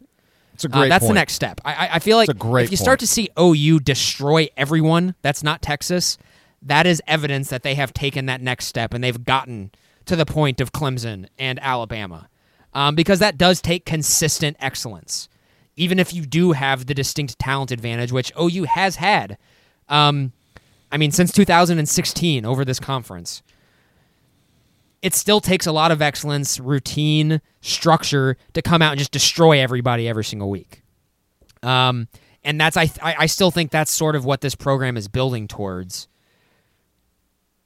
This year, I don't know. It's going to be a lot harder to make those determinations because of COVID, and Like I, I, I think if OU comes out and kills K State, COVID is, is is a is a big reason why probably. Um, because I, I didn't you know I didn't think Kansas State was going to be worse this season than they were last year. They have Right. like they, they returned a lot of people from their team last season. They went seven and five last year in a in a power conference. Went on the road and beat Mississippi State easily. Um, Eh, it wasn't. They didn't beat him easily. bit easily, but they but they they clearly were the better team in that game. Is what I think what they had I'm a saying. special teams touchdown in that game, Yeah. and it, it was. Um, it wasn't an easy. It wasn't an yeah, it wasn't an easy win, but they won decisively. Like it, they were clearly the but, and I like I, Kansas State being significantly worse, even when they did return like 14, 15 guys. They returned pretty much everyone on their defense, and I know they lost pretty much their entire offensive line. I just I think it's really unlikely that the Kansas State that we saw two weeks ago is the real Kansas State. I think it's really unlikely. Um, you just you don't you don't go seven and five in a power conference, return fifteen starters, and get materially worse, like way worse, like to like Kansas level worse. Um, so there's clearly other things going on here, and I think it's we can safely say that that other thing going on is COVID. Mm-hmm. Mm-hmm. And, it, and as long as that is hanging into- over to everything, my thoughts. as long as everything is hanging over that, I have no idea what we're gonna get week to week at all. Um, so that's why I that's why I want I want people to pump the brakes a little bit. I'm usually the guy who is just full speed ahead. Let's go. Let's get that bread. Pump the brakes on this one a little bit for right now. This is maybe the best coach team in the Big 12 they're going up against. And I know they've been dealing with a bunch of crap, but they are absolutely going to identify what OU struggles with, or at least what they think they struggle with, what they have in the past, and they're going to pick at it over and over again until OU stops it. And if OU proves they can stop it, awesome. Great. OU's defense has not been able to show that at all in over a decade now. If a team picks out your weakness and picks at it over and over again, can you stop it? OU's defense hadn't been able to do that at all. Kansas State's going to try to do it. Well, uh, something's got to give. So, and may, yeah, think maybe maybe really Kansas good- State's offensive line is just so bad that it doesn't matter. But the cliche, it's a cliche for a reason. You know, that it's you, you have your most improvement from game one to game two, and I don't know. Yeah, I just this a lot of the, a lot of the the rhetoric the last two weeks surrounding this game in Kansas State just seems very poison pillish to me, um, and I've just I've I've fallen into that trap way too many times as a fan of this program, um, and I and I'd prefer not to do it this time. I hear you. I think you make a lot of compelling and solid points about this upcoming matchup. At the same time, I am I'm going to go get that bread. I think Oklahoma wins this game 50 to 14. And yes, COVID it factors into my prediction. I I think it's I think Oklahoma is starting to again, it's a, it's been my theory all along that, that that's really weighed them down a lot, and it's not just Oklahoma; it's every team. And again, maybe I'm just too close to the program, so I'm I'm more aware of what all the coaches say and what the players say and the vibe I get compared to Kansas State, compared to Texas, compared to Clemson. That makes sense. It seems like that's starting to change a little bit after that Missouri State game. We're reading the tea leaves. It sounds like there's going to be more people available for this game. Lincoln Riley seemed really in good spirits for the most part. So I just I like where Oklahoma is right now. And so I feel pretty confident in picking them to win this game going away and I think they're going to play really well. So there you go. But we're we're on different ends a little bit. I like that.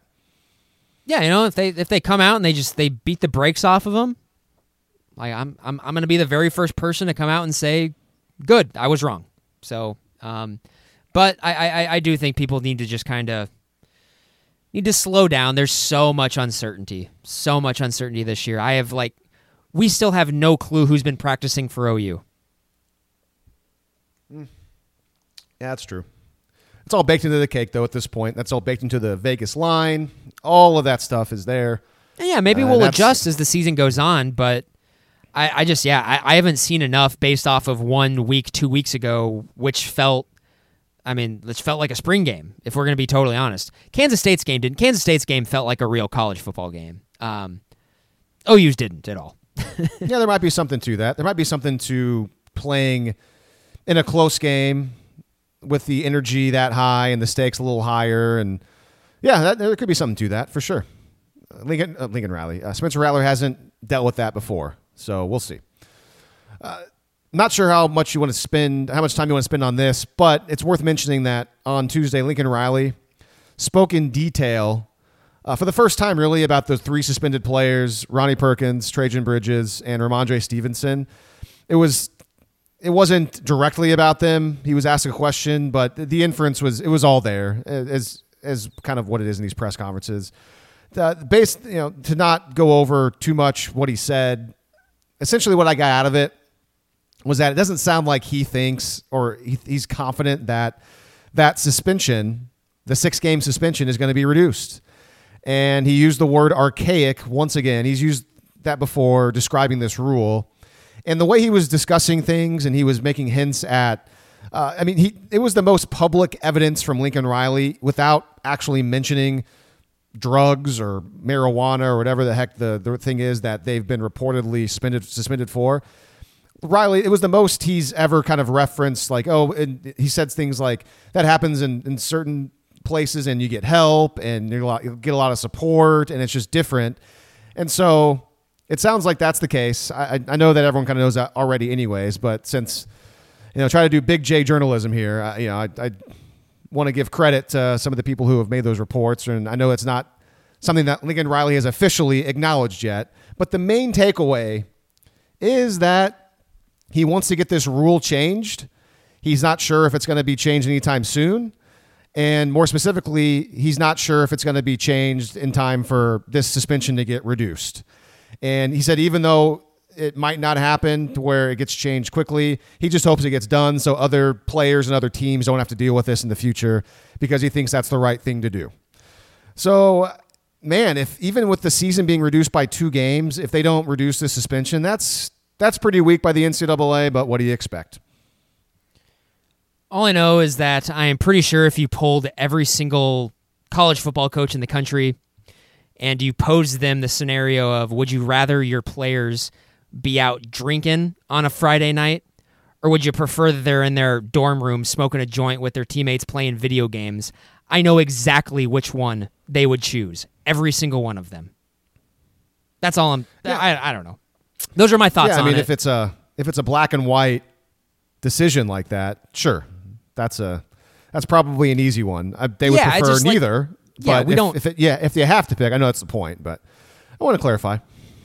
It's just like it's it's a it's a no brainer at this point in time, and it's it's it's the NCAA. Like like I've said on this podcast numerous times, their incompetence gives off the appearance of corruption. They're just absurdly incompetent. That's all, and and they are in this.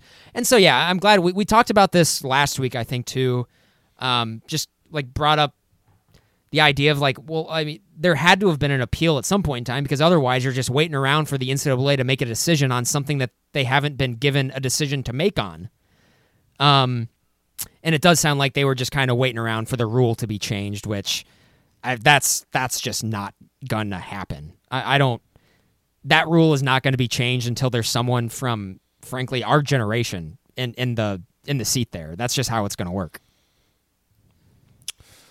All right, yeah, I, I have nothing else really to add on this. Just wanted to bring it up because I think that was it was relevant that Riley paused quite a bit before addressing this because he was asked a question by Bill Haisten from the Tulsa World, who's a really good reporter, really good columnist, uh, been around the beat for a long time in Oklahoma, and uh, it was a somewhat, it was a mostly, it was the most thoughtful of answers that he has provided on this topic ever since, really ever, ever since it happened, going back to the Peach Bowl. No, and he's like it's. I, I, he, he struck a nice chord. He's he's going to bat for his players. He's trying to stick up for his players. Um, I don't know, man. Like I, I just I we all everyone has a different opinion on this type of stuff. Um, but yeah, it, it does come down. The rules are the rules, and you can always make you know that case if they knew a drug test was coming, then it's on them. And, and I, I I I do agree with that to an extent. Um, it's just it sucks. It's it's yeah. He's he he, he feels like it's he feels like it's it's not right, and he's going to bat for his players, and I I totally get it. I do think also Riley made a comment. Let's see. I'm looking through the log right now to see if I made a note of it. Um, now I I believe he said something along the lines of not everybody, not every team gets these tests, and obviously Oklahoma gets a test like that going up, you know, before a bowl game. I guess maybe does does every team that goes to a bowl test? Maybe that's the rule. If you go to a bowl game, or I something, don't- I guess I, I don't guess- know the rule. see, I don't, I don't to be either. honest with you, I don't know I how remember Riley Mitch this making stuff a comment is. about how not everybody gets tested, or you know, only certain teams get tested. So that was kind of another thing. Is like, it's not like every team is getting the test. You know, that's you know, maybe I'm misquoting him, but I, I be- do recall him saying that. I'm like I, I'm gonna be really shocked. Like I would be really shocked if if every team in the entire country doesn't have a, a bunch of dudes smoking weed on their team. It's it's 2020. That's that's how it works these days. Like I just I don't. Um. You're right. I mean that's that's an interesting thing. Who gets tested? Who doesn't? I can't Yeah, I- believe this doesn't happen more often. People get busted for yeah, that. It's, it's always after the regular season ends. It's always going into these bowl games and now playoff games throughout all the years. Whether it's whether it's suspensions because of drug related stuff or academic ineligibility, it's always it always seems to come at the end of the season. It's never it's never like oh it's November first and so and so got suspended for weed or something. You know, isn't it always? It's always af- after the season's over, going into the most important game of the year. so funny how that works out. Yeah, I don't. I don't know. It's the whole thing is silly. I, I don't, and and it does suck. I mean, once the, when the NCAA is involved, it's just it's it's always divisive because they're going to do something, and there's not going to be a lot of logic behind it or a lot of explanation behind it either. So it just is what it is, I guess. All right, before we go, I believe you texted me Saturday or Sunday, one of the days. Do you want to say something about the other Division One football team in Oklahoma that made its season appearance on Saturday against Tulsa? Did you have something that you wanted to say, or did you want to save it for later? Or I should probably. I mean, was it two weeks ago on the podcast where I said the only thing I'm certain about in the Big 12 is that Oklahoma State is overrated? And I specifically said it was because they can't block anybody. See, I thought you were going to say it's because their their defense is probably not as good as everyone says it is. I think It's you not. might have mentioned It's something along not. those lines too. It isn't. Um, but, you know, yeah, I guess I didn't. Um, their defense definitely isn't as good as people think, but I, I think their defense is going to be fine against everyone that's not Oklahoma and Texas. Like I, I, I, just, I just think that's what measures a good defense. Can you can you stop Oklahoma? And you're not going to be able to do it consistently, but can you slow them down? Oklahoma State can't, so their defense isn't good. Like TCU can sometimes slow down OU. Like I, so, um, but no, yeah, in a while. Oklahoma State looked really bad. Um, and it, it mostly stemmed from their offensive line, which is a complete mess. And we knew their offensive line was going to be a complete mess coming into this season. Um, I know a lot of people got excited over Josh Sills from West Virginia. He's a good player too, but you need a lot more than that guy to have a good offensive line. Um, yeah, it didn't and- help that one of their starters was injured in the game as well. I think one of their, uh, I think last uh, Cole Birmingham, I think one of the guards got hurt, and so and he was making his first start, I think, and so and that was one of the the weak p- parts of the line, and so he had to he left the game, and and so Mike Gundy talked about how they were playing musical chairs the entire time, trying to figure out the right group. And it did not look good. I know Dusty had a lot of a lot of negative things to say about it. He knows a lot more about offensive line play than you and me. On Sunday, we were kind of going over it, and it's it's it's obvious they they were not good. Uh, they couldn't run the football for the most part. The most interesting thing to me, though, obviously, who knows what would have happened if Spencer Sanders would have played the full game? I'm sure it would have gone a lot better for Oklahoma State. He's clearly a lot better than the guy they brought in, Ethan Bullock. My thing is, how is it that Ethan Bullock stayed in the game as long as he stayed in the game?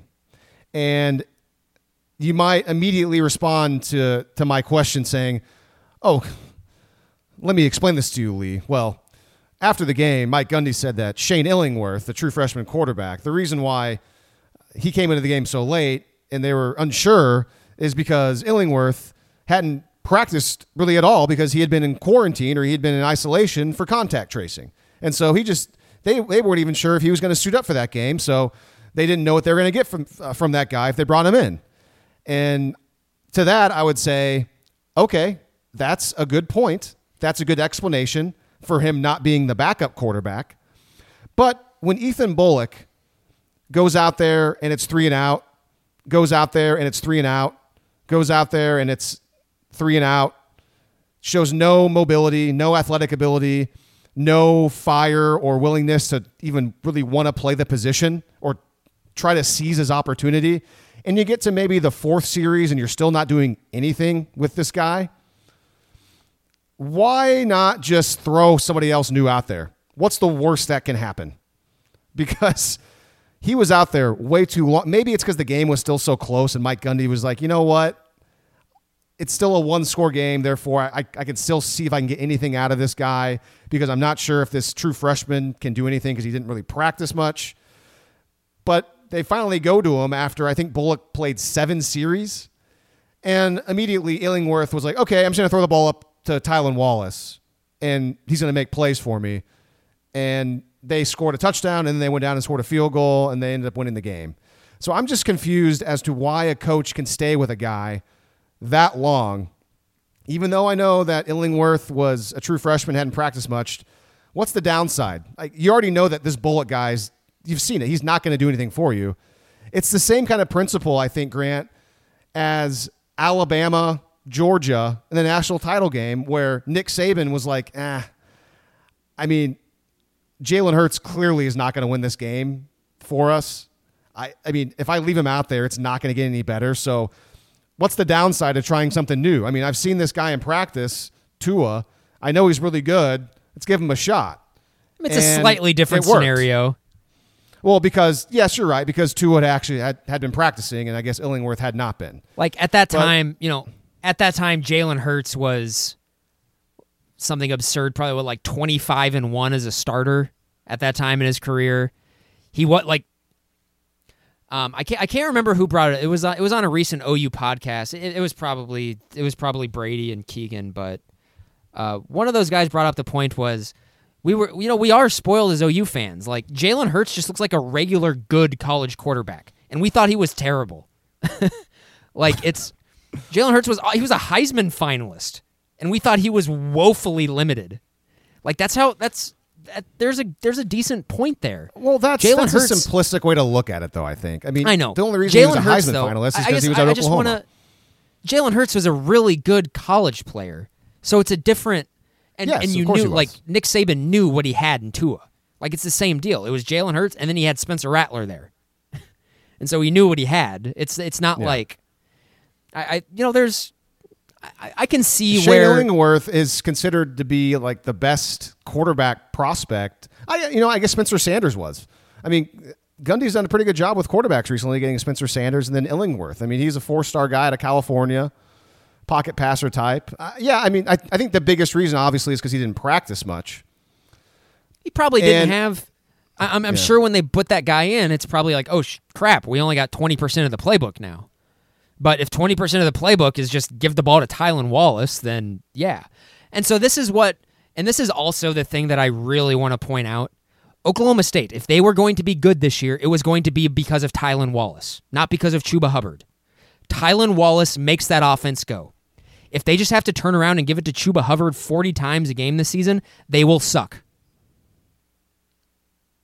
Put your offense through Tylan Wallace. He is the best player yeah, I mean, on that team, and it's really not even close. Yeah, and with the offense, uh, the offensive line being so unproven, it, yeah, it could be a class, a classic situation where Oklahoma State's got to pass to set up the run.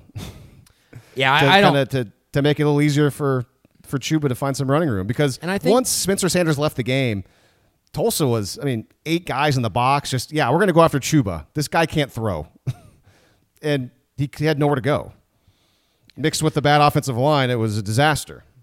And of course, you know you don't you don't you don't want to crush Chuba that much for because yeah, I mean if the guys aren't blocking in front of you, it's going to be pretty hard. But I don't know. I think the best running back in the country, quote unquote, should still be able to make things happen, even when it's it's Yeah, because he didn't. He didn't have a good game, but I'm I'm not going to bury him after one game. I, I'm not going to bury him. It's just like it's not he's he, he's he's not as good as people want to make him out to be, and he wasn't last year either. He is he is a one cut straight ahead runner. Anything else, he is he's very ordinary. And you know, I guys just he's he's a he's a he's a decent player. He's fine. Well, they got West Virginia this Saturday. Super interesting game. It is. I don't know how good West Virginia is. They might be. They might be good, but they might be bad. I don't know, or they could just be average. How they about that for a destroyed? Eastern Kentucky, but I think Eastern Kentucky was like the week before they played West Virginia, lost by sixty to some like group of five team. So Mm-hmm. Oh yeah, oh yeah. is it Marshall? They lose to Marshall. I think so. Marshall looked good this past week. By the way, I was definitely Oh. on the other side. Yeah, it was Marshall. Yeah, and so I, I and I did say in our season preview that I thought it was going to be West Virginia was going to be the team of those kind of back of the pack teams to make the step this season. Um, West Virginia last season, even when they did struggle, they looked the most of, of, of the teams, and, and Chris Klieman and K State to this to this you know obviously to this point as well. Even though West Virginia struggled last year, it looked like what Neal Brown was was like implementing there was sticking because they played hard. There were there were uh, there were periods of their season where they were really competitive. Um, their defensive line's really good, and so I, I, I'm curious to see how that looks against Oklahoma State's just totally depleted front. Um, the best the best defensive player in this conference is um, is Darius Stills from West Virginia. He's the best defensive player in the conference going into the season. Um, so Yeah, I have to admit, uh, I'm excited to see that. I keep hearing a lot about the Stills brothers. I I could not.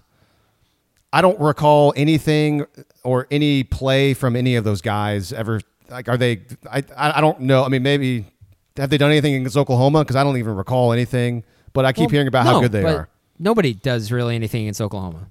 So that would explain it. Then I just yeah. Yeah, no, I um their uh, their big game last year was against Baylor on a Thursday night where they where th- those two almost single-handedly beat Baylor by themselves.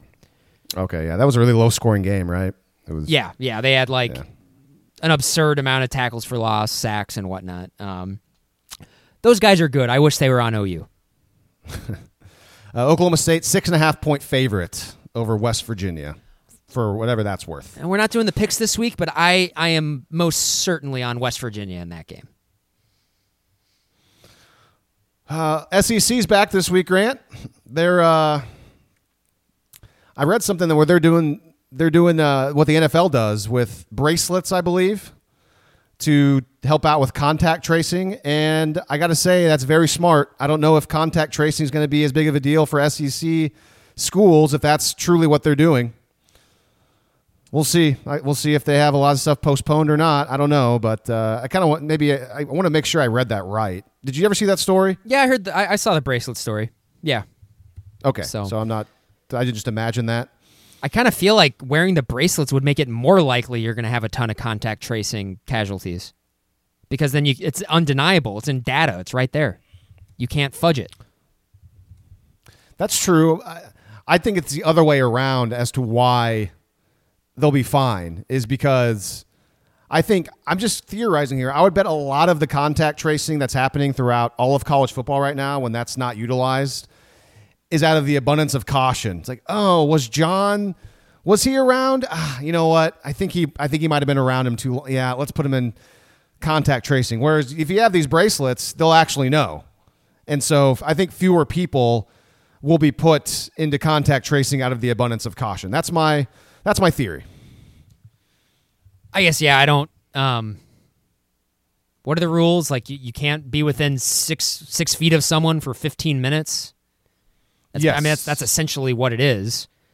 I just I'm I am flummoxed and confused as to how you can have a football team under those circumstances. There I there's I'm sorry. Everyone on the team is within six feet of each other for 15 minutes every single day. Like I, I Well, they've been talking about you know, distancing at practice. You know, it's it's so you know how much can you really do? I mean, you can do a little bit. And you know, Lincoln Riley talked about how they they get him out of the locker room as fast as possible. It sounds so awkward. I feel so bad for just. It's just not the same. I mean, nothing's the same. I know. Saying stuff like it- they have to wear like shields and stuff like that when they go and shower. It's just like, yeah, I mean, it's all. I mean, it Yeah. it sucks. Like, but uh, just, it takes away a lot of the really cool parts camaraderie. about yeah about not just football but just sports. I mean, why playing team sports is so valuable, uh, valuable, and meaningful, and can help you grow as a person. I mean, it's just and there's just you're not getting that with a, a lot of this stuff. I saw a, a ESPN headline a couple days ago about Major League Baseball and how so many players or maybe it's coach I don't know managers or front office people I don't know if there is anybody dir- directly quoted but saying that it just is, isn't very fun this whole season just isn't because of all the stuff going on there's no fans Yeah, and yeah I've gotten that feeling too. I've I've tried desperately to get myself excited about about Reds baseball playoff push in this last week, and it's it's just really hard. It's not it's not the same thing. Um, the although the NFL I think is doing a good job of making it seem at least the TV product. That's the NFL has has felt like the most normal of all of the professional sports so far. Um, and I, I, I, agree I- yet it, yet there it still isn't normal though but I still not. Like, but I think I think the reasoning behind that is that I think of all the professional sports, the crowd in the NFL is the least important of all the professional sports. Um, not like not in the sense of like and, and how it and how it uh, and how it determines the outcome of the game. I still think that's important. Um, I'm just talking about in terms of your enjoyment of the game on TV. The TV product of the NFL, the crowd is not a big deal, and it never has been. Um, the the TV product is all about just who is on the field, and that's it. And I feel like they've been able to recreate that pretty well with just kind of like the piped in audio. Um, I, yeah, I, I, the NFL I, I think has been really good in terms of the the product so far. Uh, college at times feels really weird, and um, Yeah, it it- it's it's, it's going to be that way all year probably. All right I think that's all I have do you have anything else you want to get off your chest before we part ways here Well, my favorite SEC game this week is, uh, or at least the most interesting one, I think, is by far LSU and Mississippi State. Uh, a lot Got of people Mike Leach forgot debut Mike Leach in the SEC back there. So I, and I, and I'm sure LSU is going to probably take him to the woodshed, but um, I'm still interested. I think it'll be fun. Yeah, maybe you know if this week goes off without a hitch, OU plays, the SEC plays, everything goes on. You know, maybe by next week, uh, we might remember to put in some some picks and you know larger college football talk. We'll see. yeah, I don't want to. I don't want to. Like, yeah, the the games last week and the week that OU played. Yeah, the, uh, they're just not good games. agree. All right. Well, hopefully the game is still on by the time that you listen to this podcast, and hopefully, of course, the game is still on by the time we get to Saturday. We'll be back next week to talk all about well whatever happens. Until then, for Grant, I am Lee. This is West of Everest.